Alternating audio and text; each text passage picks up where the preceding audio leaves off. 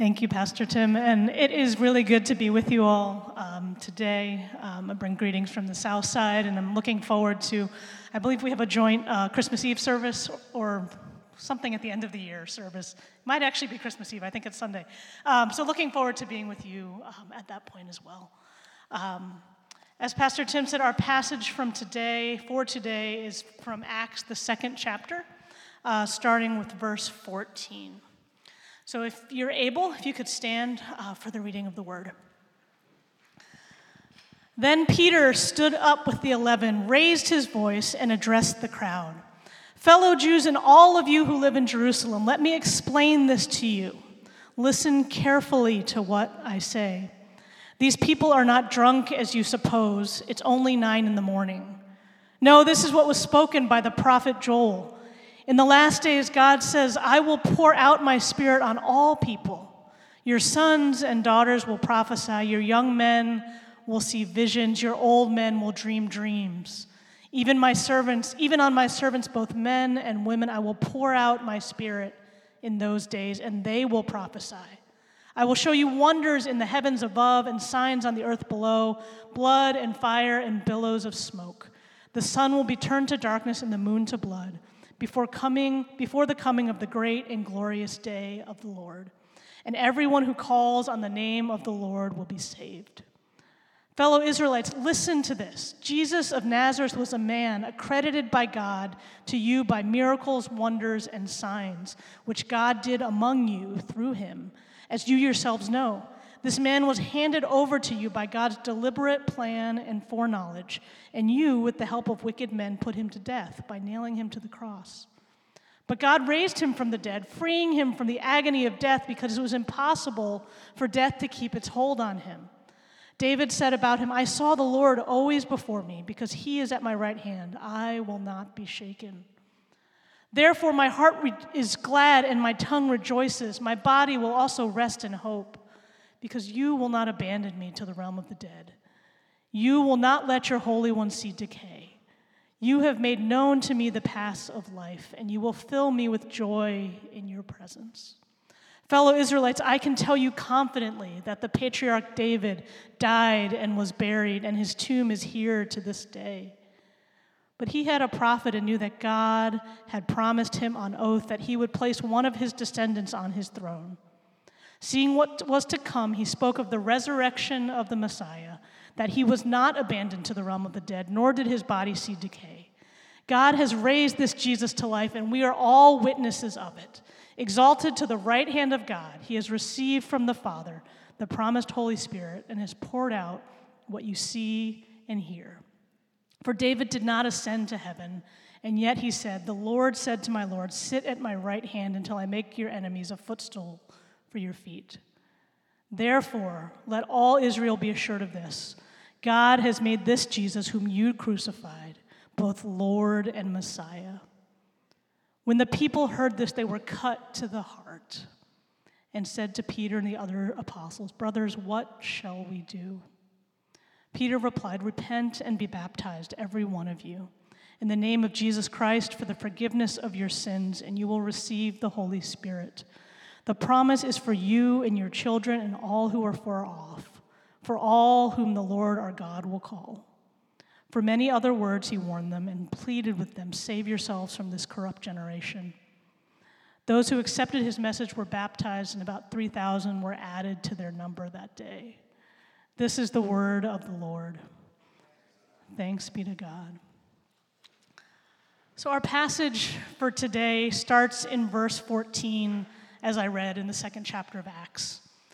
However, before we get into that, I kind of want to set the stage a little bit and take a couple minutes, and I want you to recall by, I'm just going to read kind of a story, a narrative. I want you to recall the passage that came before this. This is what we may want to call, often we call Pentecost, the first Pentecost. So I want you to close your eyes, get comfortable, and put yourself in the story that I'm about to read. Imagine you're a Jew who has come to Jerusalem for the annual festival. You come every year. You look around and you see many people who look like you. You may see many people who don't look like you. And everybody are speaking different languages because they've come from across the, the region. for this festival. You're all together in one place about to celebrate. When all of a sudden you hear a sound that you've never heard before. It sounds like wind, but you feel nothing blowing on your skin. It sounds like a loud rushing wind, and the wind is coming from above, from the heavens. You look up, and you still feel no wind. But you hear this loud, fast, whooshing sound. Your eyes dart up and down. You feel your body tense. More and more people have gathered in the crowd, having heard this sound, also alarmed. And then all of a sudden, you hear these 12 men, and you see what looks like fire in the shape of a tongue resting on their heads. But it's not fire, because their hair is not burning, they don't seem bothered by it, they don't seem hot. And you can hear them speaking in your own language. You can understand exactly what they're saying. And you look around and you see another pilgrim from a neighboring land, and you can hear them, and you can see by the body language in their face that they can also hear what the men are saying in their own language. And you look around, and it's clear from everyone from Greece to Arabia, from Asia to North Africa, and the Jews from nearby Judea, they can all hear the words in their own language at the same time. And you also know that the men that are speaking are from Galilee and they speak Aramaic, and yet they are speaking different languages and everybody's understanding. All right, end scene. So Acts 2 12 to 13, which immediately precedes the passage I just read, says, Amazed and perplexed they asked another, one another, What does this mean? Some, however, made fun of them and said, They've had too much wine. So take a moment and think about what you just experienced as you heard me read this narrative. What did you feel, think, smell, touch, wonder, maybe? Would you have been in the group that was amazed and perplexed? Or would you have written the whole situation off as being a little too tipsy? Or maybe you're something in between. I want you to take a couple minutes, find some people that are next to you or behind you or around, um, and talk, talk to them about how you experienced the visualization. If you, are somebody who needs some guiding questions, there's a couple up here. Um, but take a few minutes and just kind of talk, talk to those around you about what, what it felt like.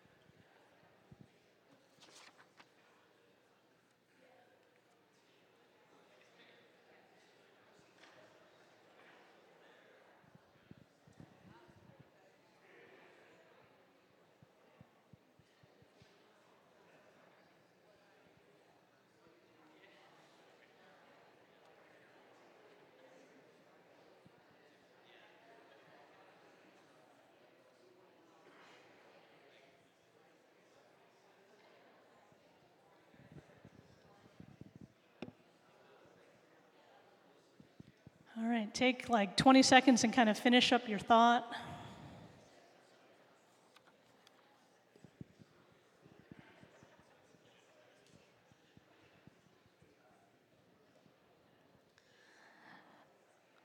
So, I don't know about you, but when I, as a 21st century Christian who has, you know, scientific knowledge, who can think about things and rationalize things away, Sometimes when I read a passage like this, I lose kind of the supernatural nature of what just happened, right? I'm just like, oh, that's just something that happened, you know, after Jesus, and, and then all we see the rest of it, right? But the reality of what happened is very supernatural, right? There's these crazy things that are going on. And all this miraculous, out of the world, out of this world kind of things. And some people rightfully are amazed and perplexed and wondering. And others are then saying, okay, they're just drunk. And we may write them off, but I don't want to write them off too quickly because I think it's a pretty human response. Um, and then Peter comes up. And remember, Peter is the one who formerly had kind of bumbled over his words, was a little bit unsure of himself. And then he comes and he speaks on behalf of the whole group. He's been, he's been elected or nominated to be the spokesperson. He's speaking to those people who had made fun of them, and he puts together these Old Testament prophecies to say Jesus was really the Messiah. And God, in God's grace, we see, gives people multiple chances and multiple opportunities to understand who God is and what God is doing. People, Peter starts by saying, We're not drunk. Okay, people, come on, it's nine in the morning. I find that kind of be the most hilarious passage here because you're like, this is a very serious thing, right? But we're not drunk, it's only nine in the morning. And he goes on to say, What just happened, what you saw, was a fulfillment of these prophecies from Joel from hundreds and thousands of years ago. You see, we are right now in the last days, and the Holy Spirit has come. The Holy Spirit is here. This is the beginning of the end. We're in the time in which God is making all things new through Jesus. Joel said, In the last days, the Spirit of God would be poured out on everybody, young and old, men and women, and everybody who calls on the name of the Lord will be saved. And that was happening. And then Peter addresses the crowd as fellow Israelites, which tells us he's speaking to fellow Jews who understand what he's referring to. He's speaking to people who had come for the annual festival. He also, we find out, is speaking to people who were there when Jesus was put to death, who even assisted and participated in putting Jesus to death. And Peter is saying, This Jesus who you helped kill is who God brought back from the dead because death could not contain Jesus. This is the Son of God who you've been waiting for. Then Peter goes on to talk about some other Psalms and say how this is really the fulfillment of what you've been waiting for. This is from the line of David. Jesus is from the line of David. And saying, This is the Jesus who is now dead and come back and ascended to heaven, just as you know this psalm says. And these folks would have known exactly what he was saying, and until that point had not put it all together. And then in verse 36, we get to the punchline, where Peter says, Therefore, let all of Israel know that God has made this Jesus, whom you crucified, both Lord and Messiah. Peter explains that he is both Lord, he is both God, and he is our Savior. He is your Savior and your God. The Jews who had heard this good news, they finally really heard it. They put it together, and then, as the text says in verse 37, they were cut to the heart. This is the only time this word is used in the Bible, cut to the heart, and it means pretty much what you think it means. They were wrecked, they were torn up, they were broken and moved and devastated, but what they finally realized. The good news of Jesus has the power to change all of who we are. It has the power to change all of us mind, body, spirit, soul. The good news of Jesus is that his life, death, resurrection, and return to the right hand of God conquered sin and death. And it changes everything. It changed everything then, and it changes everything now. The good news that cut to the hearts of the Jews in the Jerusalem they were eyewitnesses to the supernatural. They saw Jesus die, and presumably they also saw Jesus back to life, and they still didn't believe. But when they saw it, they realized and understood, and it wrecked them. It moved them when they realized what they were seeing, when Peter put it all together. And this is the good news that as many times as we've heard it before, it can still change us. It can still change all of us, every single one of us. And I mean us together, us as a first person plural pronoun. And I mean all of us, that God can change our entire beings our bodies, mind, soul, spirit, what we think. It affects every dimension of who we are. Acts 2 14 to 40 is a story of how the good news changes everything for a hardened, dedicated group of religious Jews because they were moved by the Holy Spirit and they allowed the Holy Spirit to move them. So today we'll look at how the Israelites who heard Peter on that Pentecost day responded to the good news. And we'll, spend, we'll uh, explore two ways that the all encompassing, transformative good news compels us to respond to the Holy Spirit. The good news changes all of who we are, how we respond, who we belong to, what we believe, and ultimately how we live. The first way we respond to the good news is by allowing the Holy Spirit to move all of who we are. And second, we respond to the good news by doing the consistent work to show up differently. So, the first way that we respond to the good news that changes everything is by allowing the Holy Spirit to move all of us. In verse 37, Luke, the author of Acts, writes that the Jews were cut to the heart upon realizing they had crucified Jesus. When the Holy Spirit came down to make their hearts soft enough to be cut, something changed. So they not only rationally understood it in their minds, but somehow it impacted them in an emotional, spiritual way that it didn't before. They were there when Jesus was killed. They heard of his resurrection, or maybe they even saw the risen Christ. And yet, even in all of those instances, they were able to rationalize it, to say, hey, that's not true, or have some other explanation. We have to remember that just a few minutes before hearing this sermon that Peter gave, they're writing off Pentecost. Literally, minutes before, they're saying, oh, they were just drunk. And then they heard the sound and the fire and heard the languages.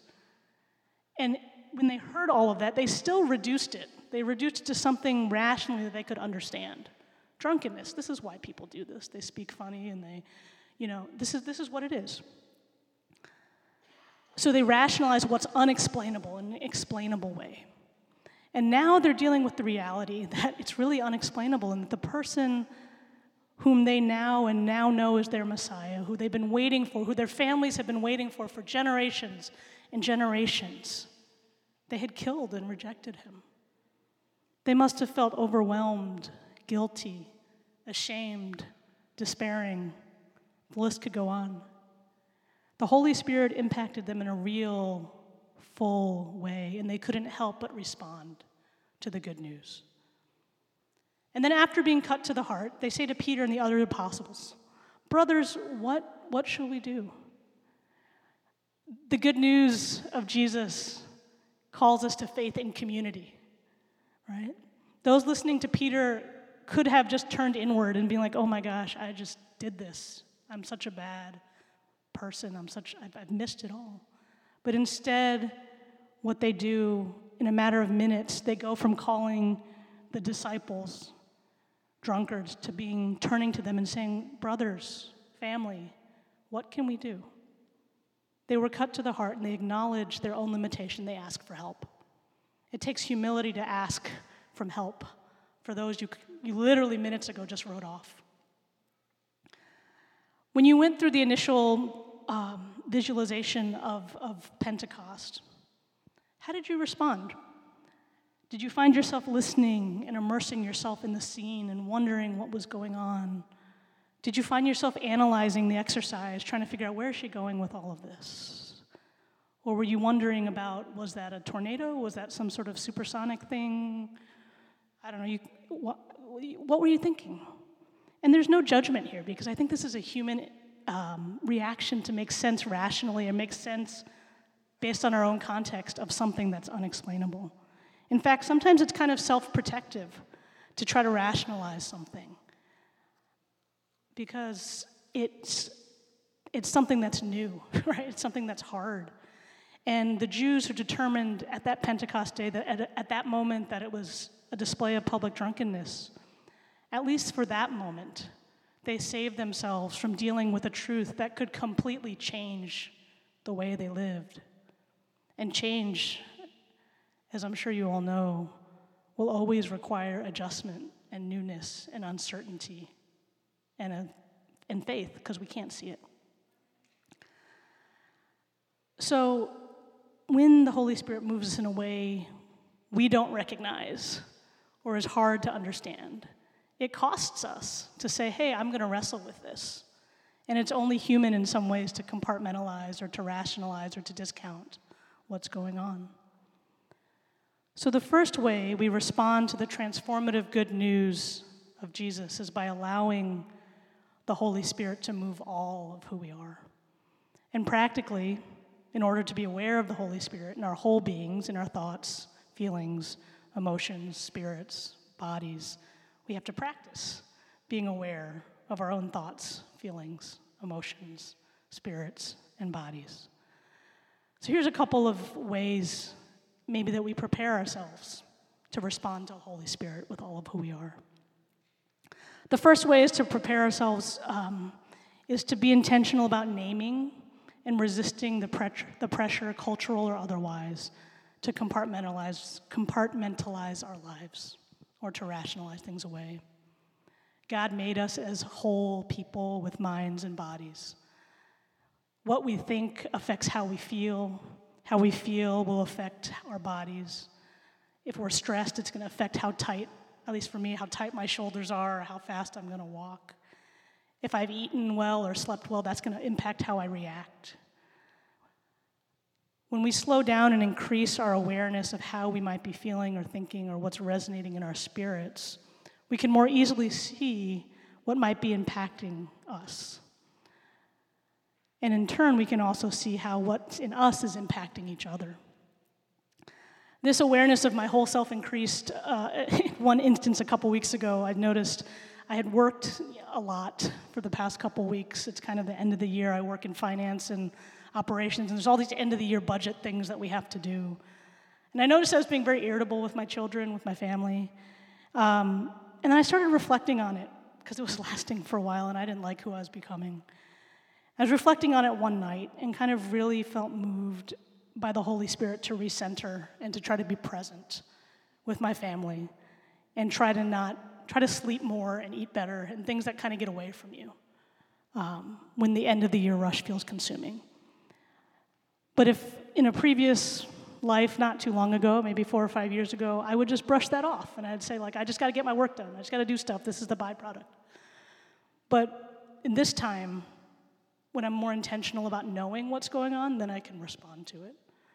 Um, and, and I believe this is how the Holy Spirit works in us that when we're aware of who we are and what's going on, that then we can respond and be more like we're called to be. So, how might you be more aware of your thoughts or feelings or the sensations in your body? When do you need to just slow down and be with yourself? In what area of your life might it be helpful to resist the urges to explain things away? Let the sensations or feelings or emotions just be pushed down. Where can you let all of yourself exist without judging yourself?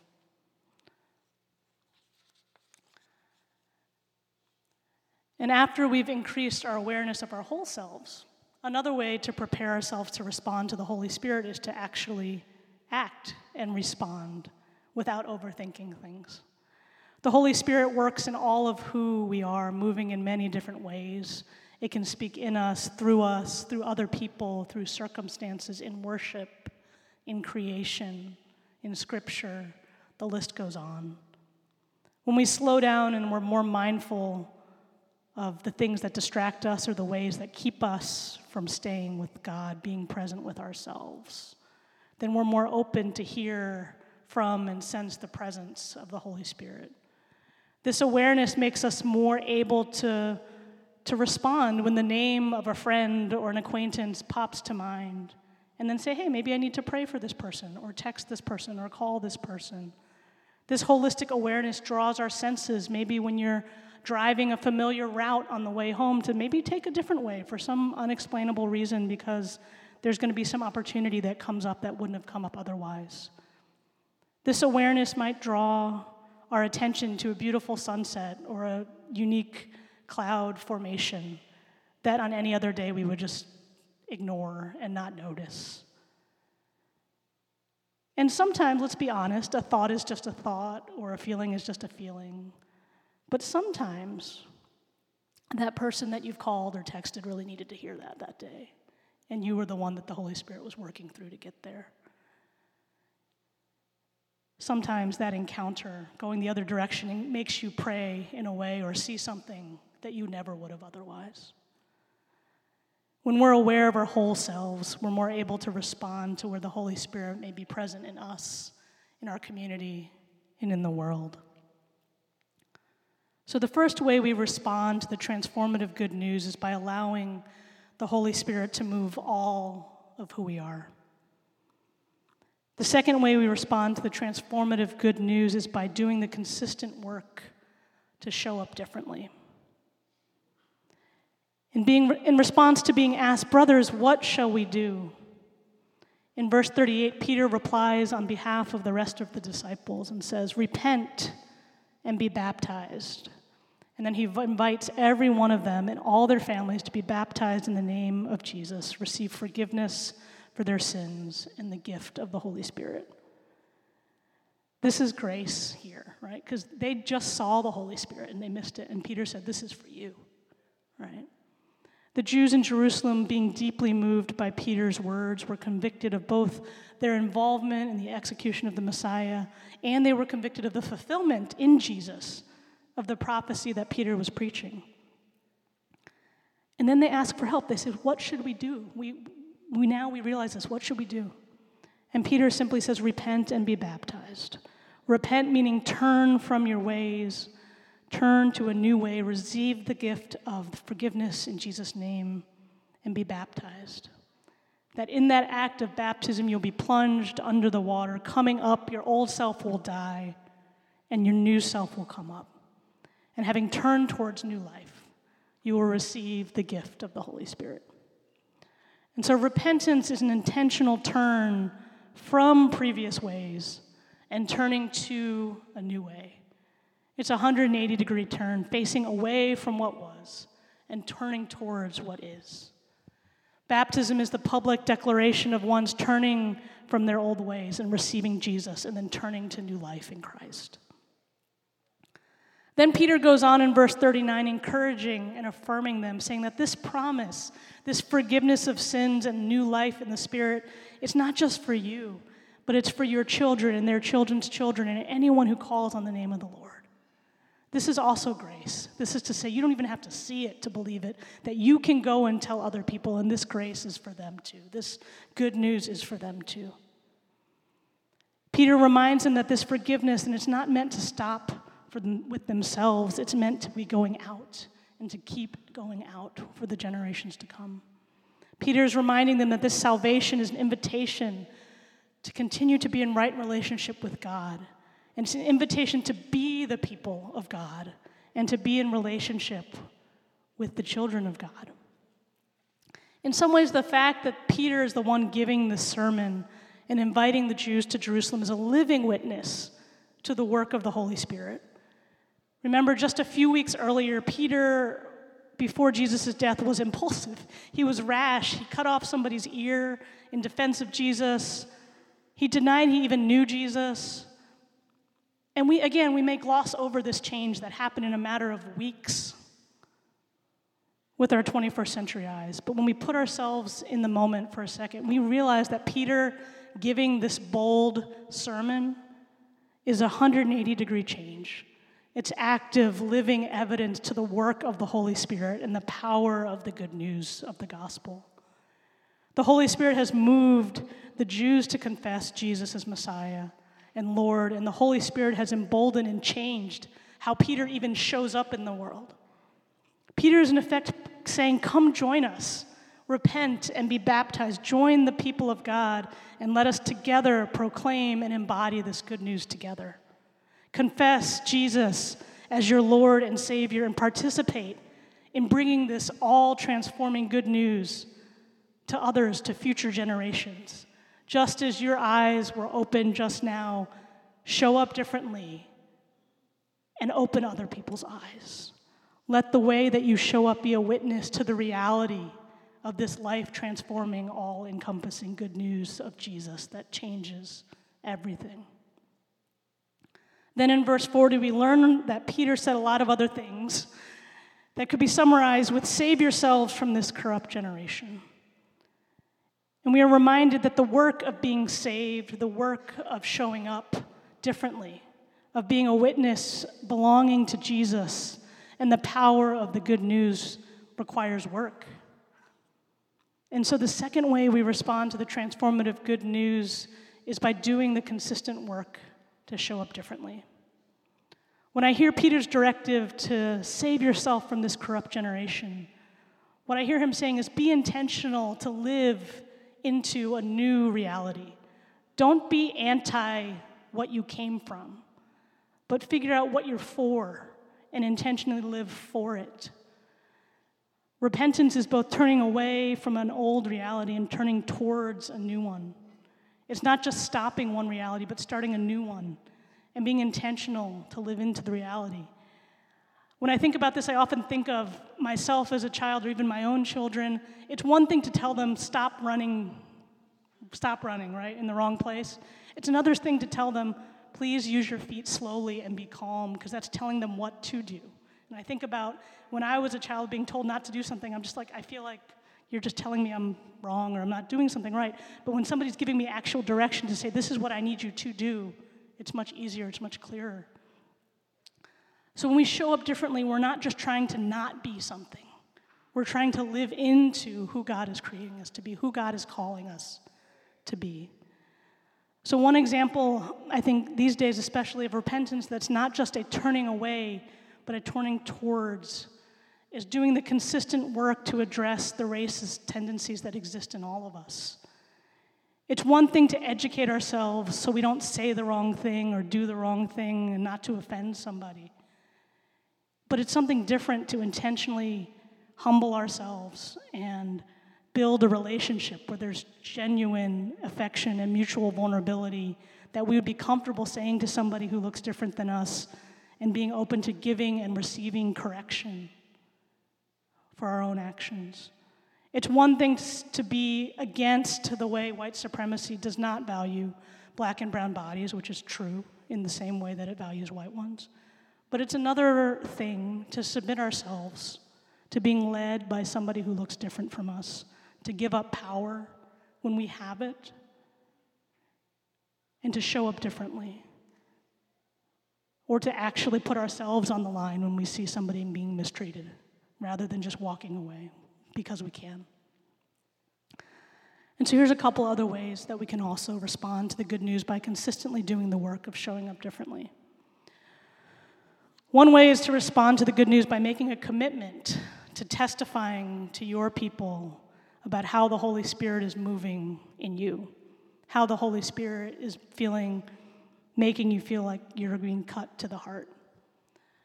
We live in a culture that makes it very easy um, to center our own lives. That I can go around saying, I'm just worried about what I need to do and what, you know, what is good for me. And it's tempting to believe the lie that I can take care of myself and I can will myself to make things or make the circumstances the way that I want them. And it can also be tempting to apply this individualism to how we follow Jesus and live our faith. We can say, you know, it's, my faith is just about, about me and my own salvation. We can say, my faith is just about what I need. And this comes in big and little and implicit and explicit ways. But testifying to others of the Holy Spirit's work in our lives declares that how the Holy Spirit is working in my life does not just matter for me, but it matters for you. Because it matters because the work of the Holy Spirit in my life points, may point to you how the Holy Spirit is working in your life. And how the Holy Spirit is working in your life may remind me that the Holy Spirit is working in my life.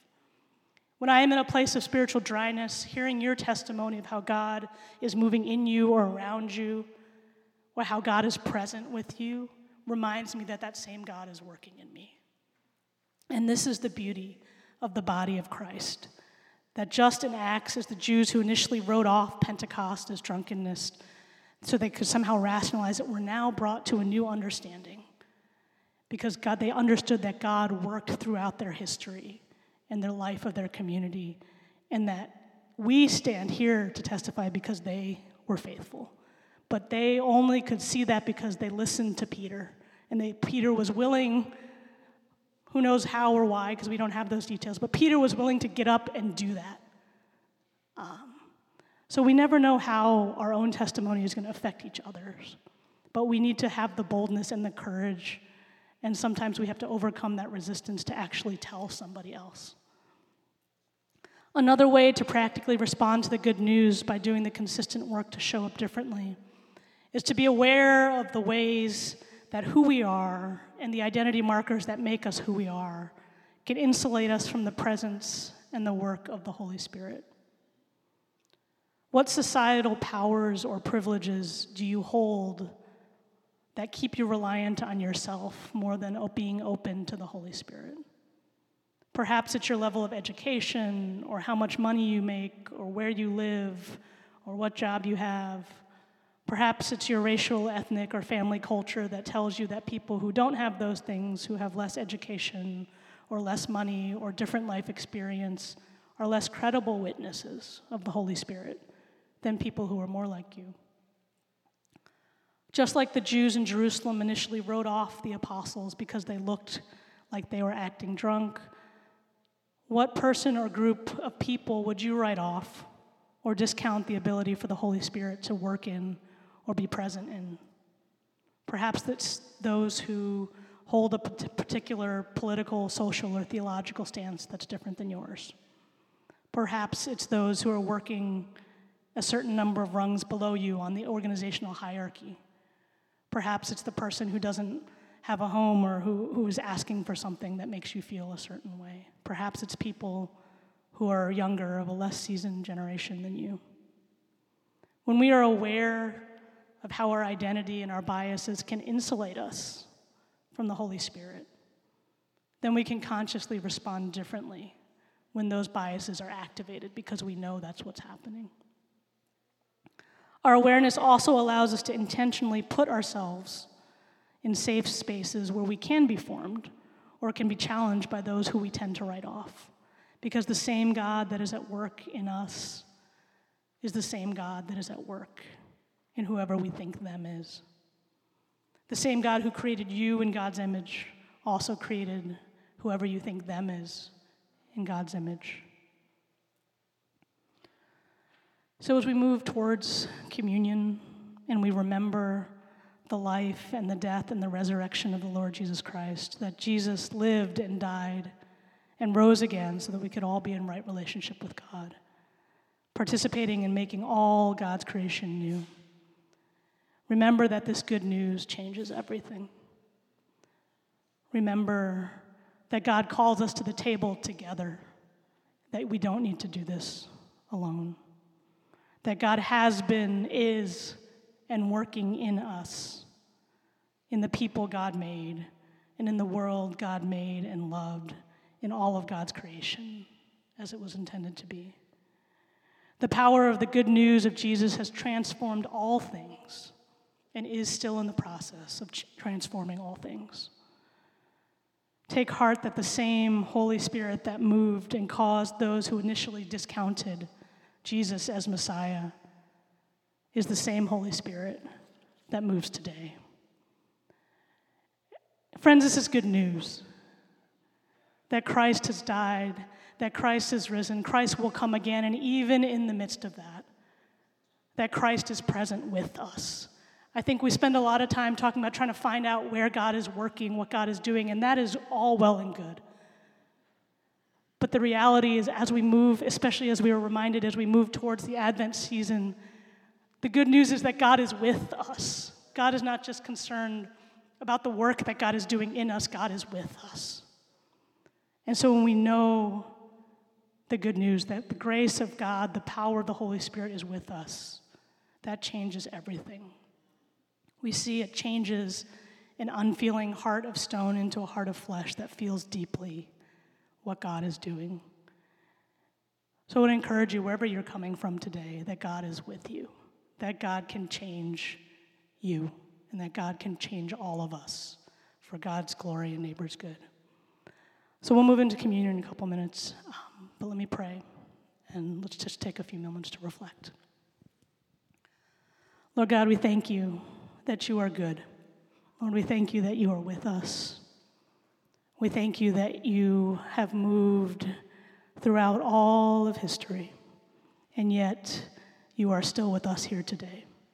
And so, Lord God, I thank you that your good news changes everything, that the gospel is never too old or never too, um, too familiar, that it doesn't make a difference in our lives today. So, Lord God, I ask that you would soften our hearts, open our minds and our spirits and our bodies, that we would see and hear and touch and understand you in new ways today. I want to pray all this in Jesus' name. Amen.